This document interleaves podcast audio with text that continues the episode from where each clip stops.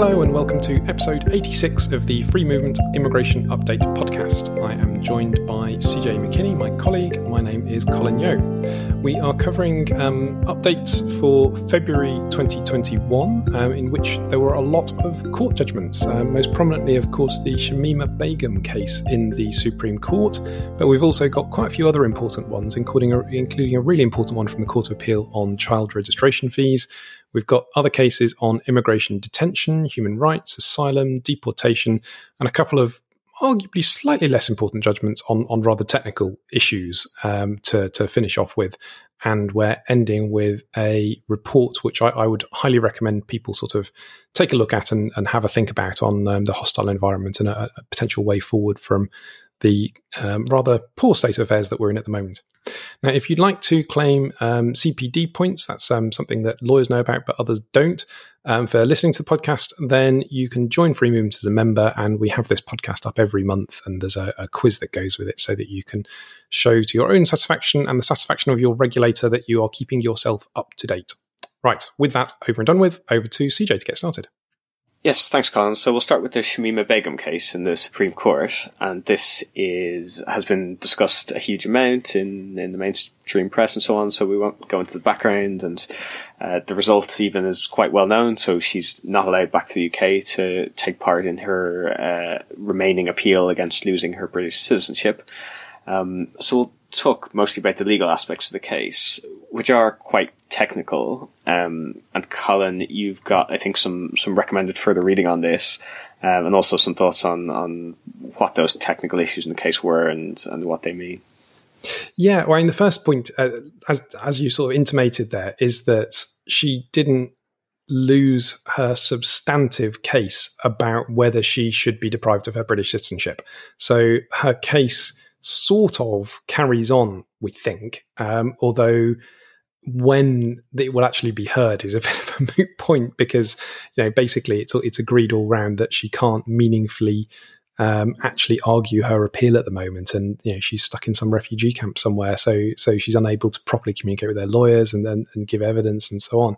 Um, but the as as you say, the Supreme Court decision wasn't about that so much as technical aspects of the appeal, the jurisdiction of um, SIAC, the Special Immigration Appeals Commission, and, and, by extension, perhaps the tribunal as well, although I'm not completely sure about that. Um, and um, um and whether what happens as a result of a, a trial uh, being unfair, you know, does that lead to a sort of automatic win? And the, the answer to that from the Supreme Court is a sort of resounding no. Um, you, you, talked about recommended reading. Yeah, the, the, I, have just been reading up on a, a few things because my, my write up was sort of on the same day. And I was, I think I've done rereading it. I think I've done a fairly good job of trying to capture what what the outcome of the case was. But I'd also recommend having a look at a good piece by Alison Harvey on the EU statelessness um, website or blog. Um, which is very good. Uh, it's you know quite technical, but also quite understandable. Um, there's a good piece by Devyani Prabhat on the Migration Mobilities Bristol website as well, and um, I, I, actually I really enjoyed reading um, David Allen Green's take on it. He's done a sort of series on his website, Law and Policy blog, about the case. And the one that really struck me was the one where he looks at just the the way in which the decision, the judgment, is framed and written by Lord Reed from the perspective of the Home Secretary. And I, I, I, it's not something that really occurred to me as I was looking through the judgment myself, but I thought that was a very interesting and, and quite incisive kind of look at it. Yeah, there's been a lot of criticism from David and other lawyers. Uh, I think you yourself were quoting the Times along this line, saying that the court was basically too deferential to the government, too willing to just sort of nod along with, oh, national security. Um, so I think that's been a, certainly a line of criticism we've seen. Uh, as they say, it's not 100% clear what happens, whether she can press ahead, or whether her lawyers could still press ahead in her absence with the underlying appeal against deprivation of citizenship, or is that just on ice indefinitely because it it would be an unfair unfair appeal as as everyone uh, accepts. So uh, plenty more, uh, potentially more to come on Shamima Begum, uh, even though she's she's there have been several high profile judgments. Could be could be more to come. Let's move on to child citizenship fees. This is to do with children who are born in the UK or maybe growing up here most of their lives, but they don't have British citizenship. they can register as British citizens if they meet certain criteria, but the Home Office charges them over a thousand pounds, uh, of which two thirds is essentially profit. So the courts have previously found this to be unlawful, and now the Court of Appeals upheld that finding. Uh, case taken by the Project for the Registration of Children as British Citizens, uh, Judgment Citation 2021 EWCA Civ 193. And probably we said this before when the High Court originally made this finding of unlawfulness. It's quite a narrow finding, and it doesn't necessarily mean that the fees will be abolished or, or even reduced. Yeah, although it's um, I think it's more positive actually that you know the way the way this is, this judgment is is expressed is is even more positive than than in the High Court actually, um, because they've won on the issue of um, whether there was an, a best interests assessment in drawing up the fees. And the Home Office's case on that has just basically collapsed. I mean, the Home Office abandoned its own evidence on this, tried to rely on parliamentary proceedings, and was was slapped down quite severely by the by the court for doing that. Um, and you know, it's obviously you know the, the fact the Home Office was doing that quite clearly demonstrated that there had been no proper best interests assessment, in fact. Um, but the, the Court of Appeal, like the High Court, felt bound by a prior authority um, on declaring that the fees were sort of substantively unlawful, so to speak, that they're kind of beyond the power, it was beyond the power of the Secretary of State to set fees at such a high level. Um, and it was a Court of Appeal authority called Williams. Um, the Court of Appeal um, looks at whether it is bound by this or whether um, a, a, subsequent Supreme Court decision, the, the Unison case about employment tribunal fees, um, sort of perhaps overrules Williams and means that it's not binding. Um, the Court of Appeal concludes that that's that's not the case, but for technical reasons, and and the judgment is really quite sympathetic, frankly, to the argument about um, the vires of the of the fees and the, the level they're set at, but they, they feel that it's really for the Supreme Court to, to overrule any prior Court of Appeal authority.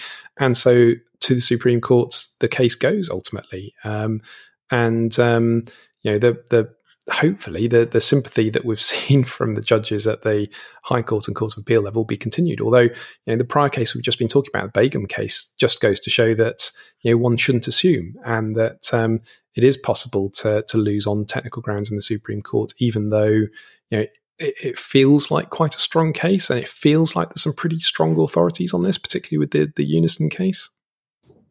And if the Supreme Court were to go as far as the charity wants and rule that the fees were ultra vires beyond the powers of the Home Office, what might be the implications of that? Like a, lot of people have been asking, for example, about refunds. If they've paid this fee in the past, would there be any case of getting the money back? So if the Supreme Court were to sort of go as far as we want, would there be any case for, for refunds? I don't know. It's hard to know. I think there would be. If, if, if it turns out it was unlawful all along, then it, it sort of logically follows as a, as a matter of law that um, those fees shouldn't have been charged. But at the same time, declaring it unlawful doesn't say what the fee could or should have been. So there is some real ambiguity there. I, I, just don't know how that that pans out ultimately. Um, and of course, the, you know, the, the problem with judicial review is that the court isn't making its own decision about, in this case, what the fees can or should be. It's just making a decision about whether the fees could be set at that level. And so it does allow the Secretary of State potentially to come back and say, okay, well, they're £1,012 now, but we think you know, one thousand and eleven pounds is fine, or, or, or, you know, I know uh, I'm, I'm being a bit facetious with that. That is, I, I, doubt that would be an actual outcome, and obviously it would invite further litigation if that was the case. But you know, we could still end up with quite high fees. And what what would really like to see with this is the Home Office actually thinking about what it's doing here and why it's behaving in this way, and just you know, this is the, these fees are obviously self evidently excluding some children from citizenship. Just how is that a good idea? You know, uh, what what what do they think they're doing with this? Um, so we haven't seen that level of reflection from the Home Office or from the current Home Secretary. But you know, maybe maybe a Supreme Court win would invite that and the home office would feel that you know if if they win on principle they might review things or or if they lose then that kind of gives them the I don't know the permission or the something to, to, to go ahead and do it. But why they can't just get on with it and do it themselves now, I, I you know I don't really don't know. Yeah, it's dragged on for a while already, and it'll drag on a while longer. Uh, let's look at immigration detention. There's been an important decision on the lack of immigration advice, legal aid immigration advice for migrants held in prisons pending deportation, and people in prison don't get the same level of access to legal advice as people in immigration removal centres, which is obviously quite unfair, and uh, so the High Court has decided. Uh, specifically, the difference in treatment between prisons and removal centres is unjustified discrimination and a breach of multiple human rights, like several different articles uh, of the European Convention. That's SM versus Lord Chancellor 2021 EWHC 418 admin. So what are the implications of that one? This is again judicial review, and as you were saying before, the court has declared that the current system is unlawful, but it doesn't specify what's going to happen next.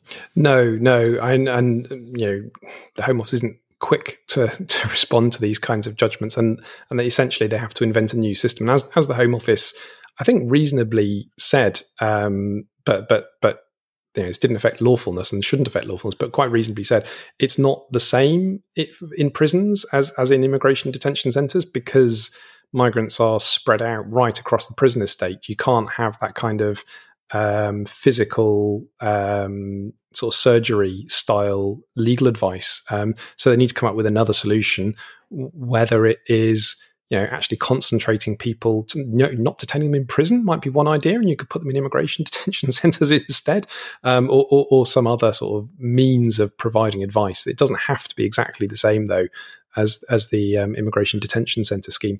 And you know, I just to finish on this one, I, I had a good illustration of how important this is um, in a in a case I was doing for BID just earlier this week with um, uh, a, a client who's detained in prison um, because of the coronavirus, they're only allowed out of their cells one hour a day at the moment.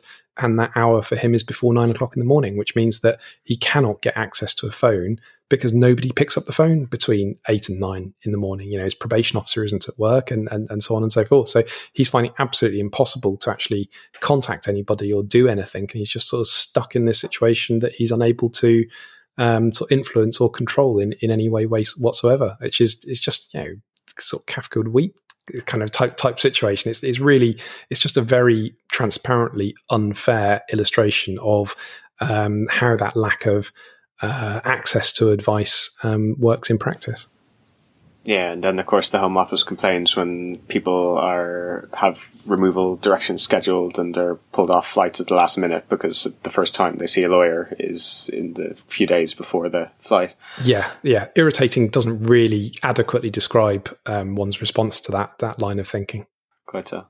Uh, another immigration detention case. This one on the issue of grace periods for releasing someone who's being detained unlawfully. So in general, the courts will allow a period of days, weeks for the Home Office to sort of make preparations to let someone out.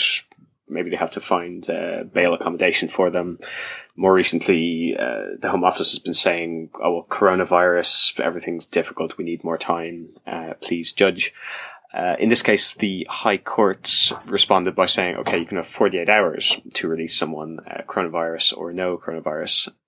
Yeah, I've got nothing really to add on this one. I, I, I reading the um, write up, I think it was um, Alex who wrote this one up for us. Um, apparently, um, the progression panel decided he should be released in November 2019, but still detained January 2021, which is pretty pretty astonishing. Um, so you can see why a judge would have not a huge amount of um, sympathy for for sort of further delays by that point. And Finally, we have a case where the Home Office breached a court order, a mandatory injunction no less, uh, that it should house an asylum seeker by a certain date. Uh, it didn't do it, uh, the High Court was not impressed, and Mr. Justice Chamberlain threatened the Secretary of State uh, personally with contempt of court proceedings. That was the case of Mohammed 2021 EWHC 240 admin so this was on the 9th of February, and I don't think we've heard anything about it since. So I dare say um, Ms. Patel has probably gotten away with it on this occasion, um, and there was no real prospect that you know a judge was going to throw the Secretary of State in jail or anything like it. But I suppose it is trying to draw a line, draw a line in the sand here. You can you know miss your filing deadlines in the tribunal and you know get away with a lot, but breach of a mandatory High Court injunction is a step too far. Yeah, it's. Um, I mean, this does happen from time to time. It's not. Um, it's not normal. Of course, there's no prospect of Priti Patel going to prison or something as as, as you would occasionally get in in a sort of contempt case. Um, but um, yeah, it's it's symptomatic of a certain disregard by the Home Office for the courts and tribunals, and they, they do seem to have this culture of of not quite appreciating how important a, a, court order should be. Although, to be fair, you, we, you know, we don't see this that often. It is relatively unusual. So perhaps I'm being a bit unfair there.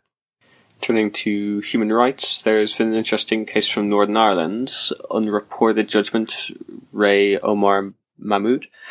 And Mr. Mahmood was an asylum seeker who was evicted from his accommodation and ended up on the streets uh, for all of last winter a lot of lot of human suffering there. He'd been refused asylum and was out of appeal rights, uh, and he'd also had multiple further submissions rejected as not representing a fresh asylum claim. So he was on his eighth set of further submissions uh, were pending when the Home Office evicted him, and the High Court in Northern Ireland finding that basically you can't do that. Uh, you can't kick someone out while the further submissions are still pending. Um, and you have the, the sort of chronology seemed to be that you need to sort of reject the further submissions and simultaneously evict um, in case there's something in the further submissions. Um, and a breach of Mr. Mahmood's Article 3 rights uh, was found as a result of him being uh, made street homeless. And Con, you were saying it's quite rare that the courts will find a breach of Article 3 in these kind of circumstances. Yeah, and there have been a handful of um, findings of Article Three breaches, for example, with immigration detention, and um, it's not. We're not quite sure. At least I'm not quite sure anyway. Why the Home Office eventually, in about 2000 and was about 2017, sort of properly reviewed immigration detention, you know, with the Shaw report and everything. Something triggered that, and one of the possibilities is that it was this kind of trickle of, of findings of breaches of Article Three in vulnerable cases. Um, I don't think we actually say in the write up that it is Article 3. We say breach of um, human rights. I was just sort of looking through to see which, which human right was that. So, um, yeah, it's, it, it's a, a, proper finding of cruel and inhuman treatment or, or, or punishment. Um, so, um, and that, that is quite a severe finding. Yeah, absolutely. Uh, to be fair, I don't think the judgment is particularly explicit about that, but I was talking to counsel in the case who says the damages hearing is coming up, and he was explicit that Article 3 was the what, what the finding was, even though the, the judgment itself is, is kind of coy. Um, another case then from the European Court of Human Rights finding the UK in breach of Article 4 of the European Convention. That's also, I think, a rare finding. The second time that's happened, UK in breach of Article 4 specifically. Um, and the reason was uh, how the UK has handled prosecutions of trafficking victims. So the claimants here were Vietnamese teenagers at the time, uh, found in cannabis farms and prosecuted for drug offences, even though they were judged to be trafficking victims. The prosecutors essentially disagreeing with the trafficking assessment. And they got 15,000 pound, probably 50,000 euros each, uh, compensation, which is, I think, quite high for Strasbourg, uh, case of VCL and AN against the United Kingdom. Application numbers 77587-12 and 74603-12. And it got quite a, a, bit of attention because obviously quite a, a, stark finding against the UK authorities. But on the other hand, the convictions in question were over a decade ago, uh, long before the statutory defence against prosecution for trafficking victims, which came in in 2015. These convictions were like 2009, 10. So a lot of profile, but I don't know how hugely relevant it is to the trafficking system today. Yeah, I, I, as you say, the, there is now a statutory defence, and um, you know we've seen the Court of Appeal in, in some previous the, the criminal division of the Court of Appeal in some previous cases been quite critical of prosecution of asylum seekers and trafficking victims, um, where the authorities have sort of failed to understand the the full background circumstances and law on on this stuff. Um, yeah, I, I, I, don't know how much ongoing significance it, it has. I think some people are saying that it does, um, but I, you know there is now a proper statutory defence, which there wasn't previously. Whether lawyers are aware of that defence and properly plead it is is know, unknown, I think, and a, a little perhaps unknowable. um, and also you know whether prosecutors are also properly aware of that defence and therefore don't bring the prosecutions in the first place. Um, and I, I, don't know what the stats are for for kind of level of prosecutions and so on, but um, you know certainly welcome to see this kind of level of attention. And um, as you say, so some, some fairly they're not massive awards because Strasbourg very rarely does give big financial awards, but they're they're bigger than we normally see, which is um, very welcome for these individuals. Absolutely. Asylum then, and the case of Al Sirri, 2021 EWCA Civ 113.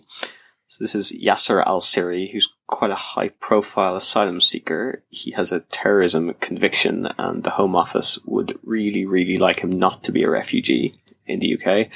But the first tier tribunal decided in 2015 that he is, and he's not excluded from refugee protection despite uh, the evidence the tribunal saw of his uh, extremist views. Despite that tribunal decision, the Home Office refused to grant refugee status, which should, I think, normally follow as a matter of course from a, a judgment that you are a refugee, and instead it gave him restricted leave uh, for six months. So Mr. Al had to go back to court to get that six month grant quashed and to argue that he's entitled to proper refugee status. And the Court of Appeal has now found in his favour. The Home Office had no new evidence that wasn't before the tribunal back in 2015, so it can't start reopening uh, tribunal decisions that it doesn't like, is the essence of that. Yeah, it's it's a. I, I didn't realise that Mr. Al was still going in litigation terms, but I'm, I'm, not at the same time surprised by that because the Home Office does have a bit of a reputation for just never giving up um, on on cases where they really really don't like the person concerned. And the Af- the Afghan hijackers spring to mind. I think that litigation may still be be rumbling on. I'm not sure. Um, they they entered the UK in 2000. We're talking about really long term, just repeat litigation. Um, you know, despite despite repeated court judgments. And one of the things that that jumps out in this one is that the the Home Office was saying that the appropriate remedy shouldn't have been to, the appropriate remedy to the Home Office not implementing an appeal was a, a further appeal, not not an application for judicial review, and, and that a further appeal um, w- was actually an adequate remedy, and therefore the, the, there's no jurisdiction to hear the judicial review claim. And um, happily the um, the court was unimpressed by that argument um, because you know as soon as you say it out loud, hopefully you see that it doesn't really work very well in terms of um, it being an adequate remedy. You know where where the Home Office themselves are refusing to implement um, essentially the findings of a, uh, of a, tribunal judge to go to another tribunal judge again. Uh, it's just a bit bonkers. Um, but you know, we, to be fair, the court, court could have just sort of used used a, a technical sort of line on that, but um, weren't having any of it, and um, maybe maybe this is the end of the road for Mister Al Sirri. Maybe he is going to get proper status. Um, I doubt it. I'm sure they'll come up with something else, some other excuse, but um, we'll see.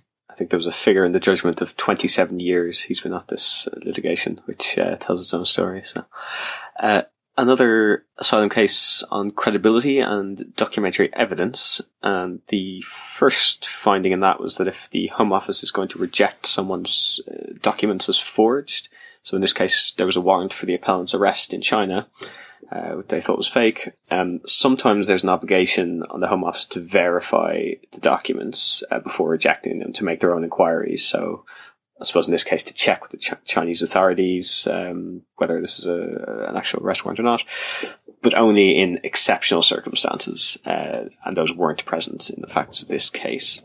So that's the verification obligation. There was also some comments in the judgment on credibility, which uh, Colin will be music to your ears, similar to what we spoke about on the last episode. Actually, really emphasizing that this notion of credibility uh, isn't uh, as important in asylum cases as the Home Office makes out.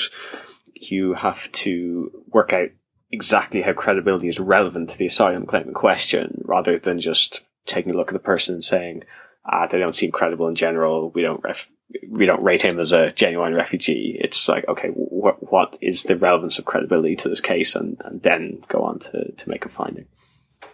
Yeah, it's really interesting, and and um, I hadn't actually seen this case when I was um, um, writing up. I've, I've, just done a sort of um, think piece for the blog on on credibility as a concept, and hadn't actually seen this case when I was writing it up. Slightly embarrassingly, so I would definitely have made reference to it if I had, because it, they're saying a sort of I'm not going quite as far as me, perhaps unsurprisingly, but saying a similar thing. You know, it's not just credibility isn't some sort of uh, it's not some sort of magic thing that determines the outcome of appeals. You actually got to think about what you really mean by it and and what role it plays in a case. And that, that it's welcome to see some some some thinking about that at least and some engagement with that issue from the tribunal here.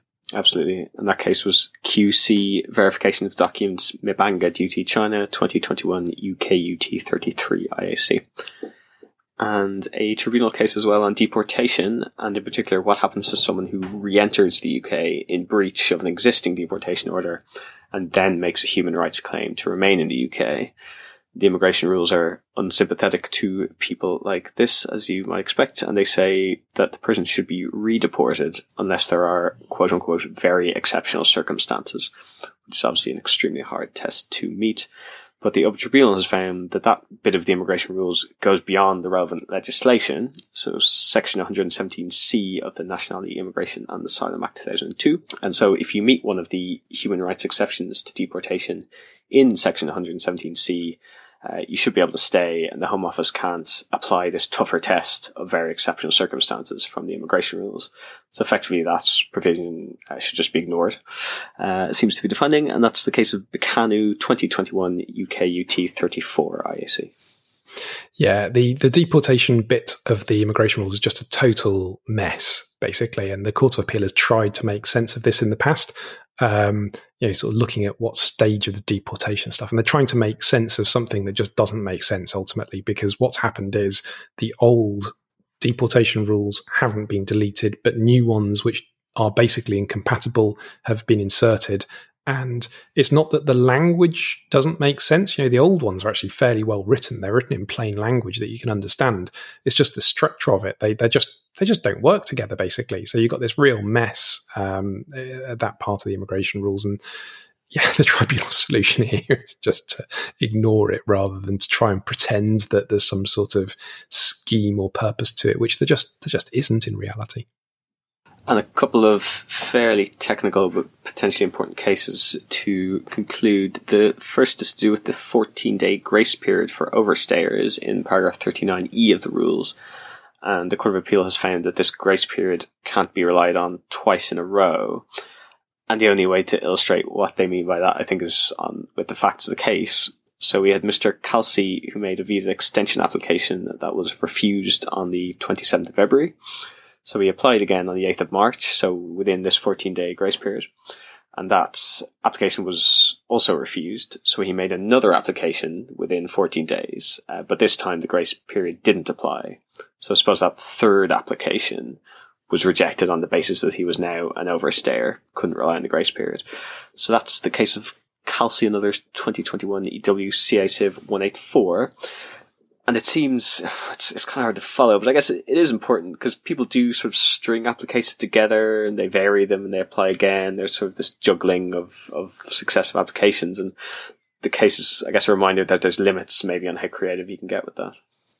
Yeah, I, I can't say I was surprised by the outcome on this one. I imagine quite a few other people weren't as well. Um, but and from a substantive point of view, it doesn't really make sense that um, you know somebody who you kind of you, you ideally want your rules to be designed in such a way that somebody who gets refused for relatively technical reasons can make another application or isn't permanently excluded from status in some way or that somebody who makes an application that fails can apply on on other grounds without having to leave the country because it's just you know the, the, from the home office point of view they think that's no problem at all but in terms of you know your actual convenience and whatever it is that you're doing at that point in time if you've got a job or a business or something like that then leaving it and then reapplying from abroad is just impossible. It's sort of effectively abandoning your application, actually.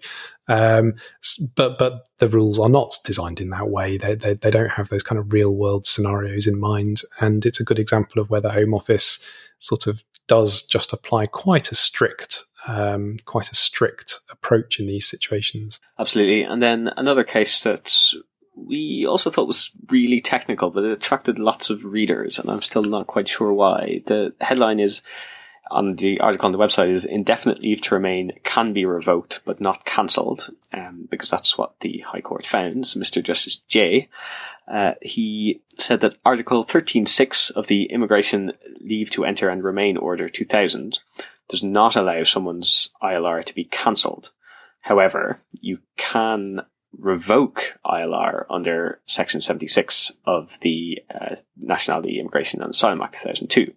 So, uh, revocation, yes, cancellation, no. And that did matter in this particular case because the Home Office had relied on this dud power in the 2000 order, and that meant that the uh, appellant's ILR had never been cancelled, so his re-entry to the UK was lawful. I guess if they'd used the revocation power instead, it would have been um, it would have been fine, but they didn't, and so so he won. I do kind of struggle to see why so many people read the article, why it was relevant to other people. I don't know if you have theories, Colin, but the case citation C1 and Secretary of State for the Home Department 2021 EWHC 242 admin. Uh, mystery to me as well, CJ, and and that's true of readership of the blog generally. Frankly, uh, we, we, yeah, we're getting like ten thousand hits a day or something on various different articles, and and I don't know who these people are, um, but um, yeah, it, it's it's a good example of immigration law being too complicated because the Home Office got this wrong. They could have got it right, I think, as you say, um, but they didn't. They used the wrong power, and then because they detained this guy, that detention un, under that power, that was then unlawful. I think he's probably going to be entitled to damages, although I imagine the Home Office will be saying that there's no causation because they could have detained him anyway if the thing, you know, that's quite a complicated legal argument. We don't need to go there particularly. Um, but, you know, this is basically a screw up by the Home Office who just didn't understand their own powers, didn't understand immigration law, and therefore left it open for this guy to, to win his case. Yeah, but I mean, you can really see in the judgment, um, Mr. Justice Jay is very cerebral. Um, was a very cerebral QC, and uh, now in the High Court, and you know his finding on untangling all the immigration law was just really tentative in the end. He kind of goes, I don't, I really struggled with this and I'm not sure, but I think this is what the law is, which is, you know, just a sign of how overcomplicated it is if someone like that uh, can't, can't understand it. But uh, anyway, that is the last of our cases. And if that's all you listen to the podcast for, then feel free to switch off. Um, but some bonus discussion of immigration policy there's been this new reports from the IPPR think tank, uh, centre left think tank with, with good ties to the Labour Party, and they looked at how you could end the hostile environment for migrants, which is obviously something that's practically everyone working in immigration wants to do, but they're sort of thinking about it, you know, politically. What could you get Labour to commit to? You know, just abolish everything and, and go back, turn the clock back 10 years is maybe a hard sell. Uh, what would you replace it with? What exactly would you repeal? Questions like that and uh, some possible answers. And, and Colin, you were impressed with what they came up with in their report.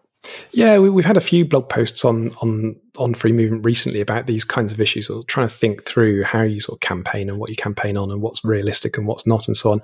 Um, and I, I, just, I was impressed with this report. Um, I, I, you know, it doesn't propose entirely scrapping the hostile environment in the sense of in country immigration controls. Um, but it does talk about ending the what I think is basically inbuilt inherent racial discrimination in the way that the laws currently operate because they because checks aren't actually mandatory people are able to exercise discretion not to carry out the checks and they exercise their discretion on white people. So, um, you know, this is kind of it, it's almost inevitable that these the checks as they are currently designed are are racially discriminatory, um, and and that's you know that's really disastrous. I think, especially in housing, it's it's bad news in employment as well. Although big employers you know they're used to racial race equality laws and obligations. They've got an idea of equal opportunities. Um, so you know they, they do basically carry out mandatory checks or they carry out the checks as if they're mandatory when in fact they're not. So it's not as much of a problem i feel in the employment field as it is in other fields um, and, and this suggests a, a, different way forward where the checks are effectively mandatory, but they're not carried out by the Home Office. They're not seen as being immigration checks as such. They could be done through a reformed national insurance system or, or, or something like that.